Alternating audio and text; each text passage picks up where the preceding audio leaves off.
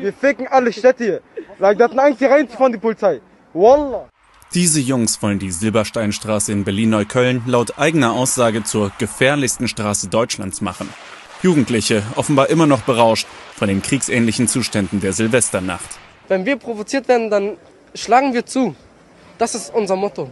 Hart zur Sache geht es hier im sozialen Brennpunkt jedes Silvester. Doch die Angriffe auf Rettungskräfte sind in diesem Ausmaß eine neue Eskalationsstufe. Offenbar stolz filmen sie die Beschüsse und teilen sie auf Social Media. Gewalt gegen Einsatzkräfte findest du richtig? Äh, ja. Ja, schon. Das muss man eigentlich tun. Jeder, der sich als Muslim bezeichnet, muss die Scharia wollen auf der ganzen Welt. Ich will die Scharia in Deutschland auf jeden Fall. Würdest du die deutsche Verfassung aushebeln, wenn du die Gelegenheit hättest? Auf jeden Fall. Okay, danke. Ja, der Migrationsbericht zeigt, Einwanderung in Deutschland ist eine Erfolgsgeschichte davon. Wir profitieren in Deutschland davon, dass Leute hierher kommen und zu unserem wirtschaftlichen Erfolg beitragen. Das ist besonders so in den Städten, wo besonders viele Einwanderer sind. Ich denke an Stuttgart, ich denke an Frankfurt. Das sind boomende Städte. Es wird bunter werden. Ja, wie wunderbar ist das? Das haben wir uns immer gewünscht. Wahrscheinlich wird es auch religiöser werden. Na klar. Unser Land wird sich ändern und zwar drastisch. Und ich sage euch eins, ich freue mich drauf. Diese Veränderung, dieses bessere Land, dieses neue Land, ja, das wollen wir, liebe Freundinnen und Freunde. Dafür kämpfen wir. Darauf kommt es an. Und ich freue mich drauf und ich freue mich drauf und ich freue mich drauf. Die Sicherheitsbehörden haben verfassungsfeindliche Bestrebungen genau im Blick. Das Bundesamt für Verfassungsschutz ist unser wichtigstes Frühwarnsystem.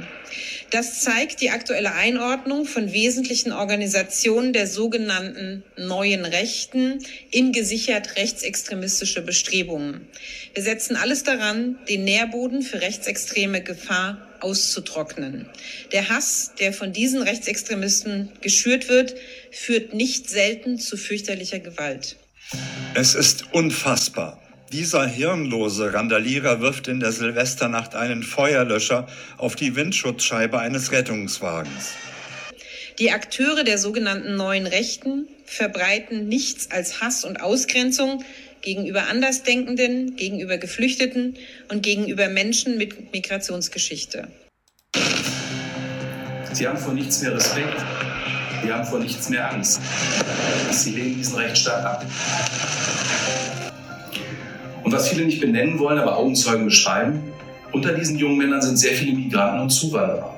Gegen Rechtsextremismus engagiert, schafft mehr Sicherheit und darum geht es. America has, America has voted. The winner of the $1 million and the star of the headline show in Las Vegas is Mehr und mehr zeigt sich aber, äh, dass ehemalige Corona-Leugner nun eine pro-russische Haltung einnehmen. Liebe Zuhörerinnen und Zuhörer, soweit also ein kurzes Potpourri aus dem Sommerprogramm des bundesdeutschen Hauptstadtkabarets mit dem Titel Nichts Neues aus der Anstalt. Der geniale israelische Satiriker Ephraim Kishon sagte einmal, in Israel müsse man schon etwas Besonderes bieten, um als Verrückter anerkannt zu werden. Nun, in Deutschland ist das ganz allgemein inzwischen unmöglich. Im Gegensatz zu den Satirikern erheben Mediziner, sobald die Verrücktheit das Maß der sozialen Verträglichkeit überschreitet, die Verrücktheit zur Krankheit. Und so kam es schließlich dazu, dass vor kurzem eine neue Diagnose in die Psychiatrie eingeführt wurde. Das obsessive Rechts-Links-Syndrom, kurz ORLS genannt. Man rechnet dieses Krankheitsbild dem Formenkreis sowohl der wahnhaften Phobien als auch dem der schizoaffektiven Persönlichkeitsstörungen zu.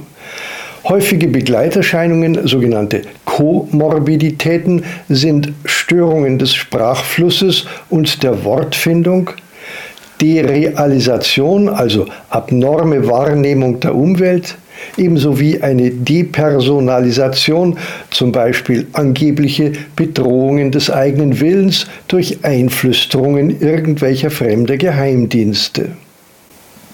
Im Endstadium sehen wir auch Einschränkungen der kognitiven und intellektuellen Leistungsfähigkeit und räumlich-zeitliche Desorientierung innerhalb eines vorgegebenen geometrischen Koordinatensystems, wie zum Beispiel dem Vollkreis von 360 Grad.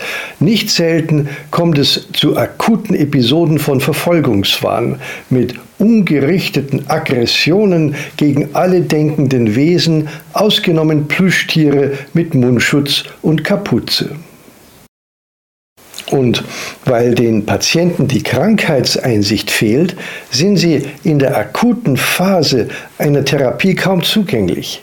In den fortgeschrittenen Stadien wird die Behandlung dadurch erschwert, dass die Betroffenen nach Diagnosestellung so lange befördert werden, bis sie aufgrund einer parlamentarischen Immunität oder dem Amtsbonus kaum mehr einer Behandlung zugeführt werden können.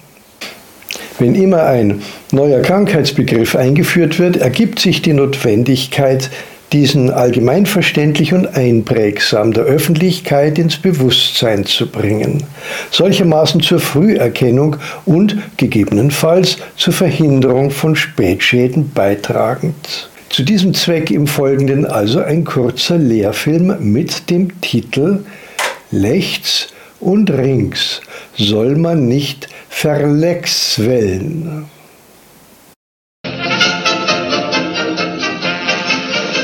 Eine Seepartie ist lustig, eine Seepartie ist Hier sehen wir eine unter vollen Segeln fahrende Zweimastbark, wie sie auf einem vorher minutiös festgelegten und strikt einzuhaltenden Kurs innerhalb der Fahrrinne ihren beidseits von gefährlichen Untiefen gesäumten Weg ins offene Meer nimmt.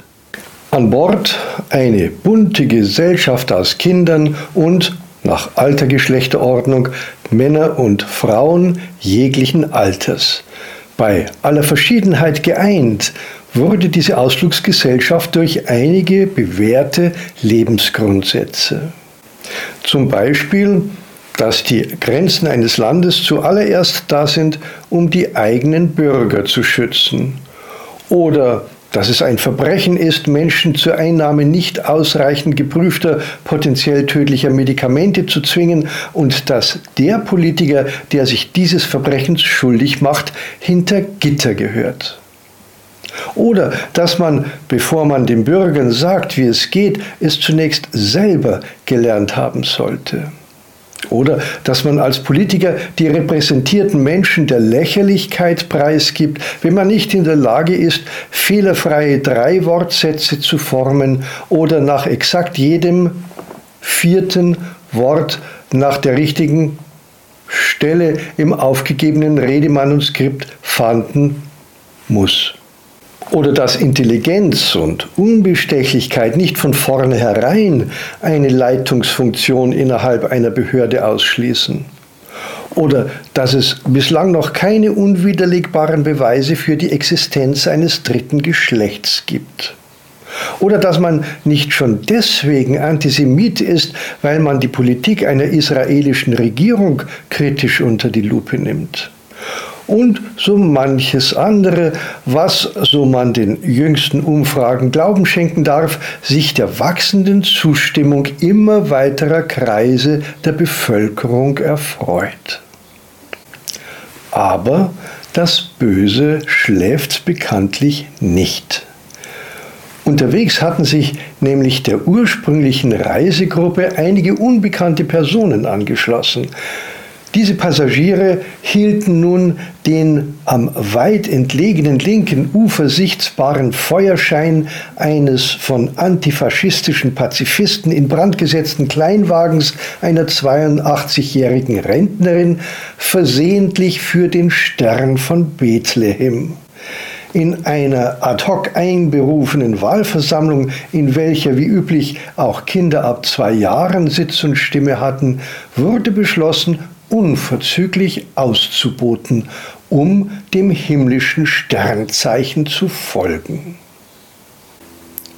Während unser Mutterschiff unbeirrt seinen einmal eingeschlagenen Kurs fortsetzte, wandten sich die Ausgeboteten ohne zu zögern scharf nach links, wobei die Kursbestimmung der zur Chefnavigatorin ernannten weiblichen Leopardin wegen eines neuartigen Koordinatensystems, in welchem der Vollkreis nicht 360, sondern 720 Grad umfasste, zunächst zu einiger Verwirrung Anlass gab.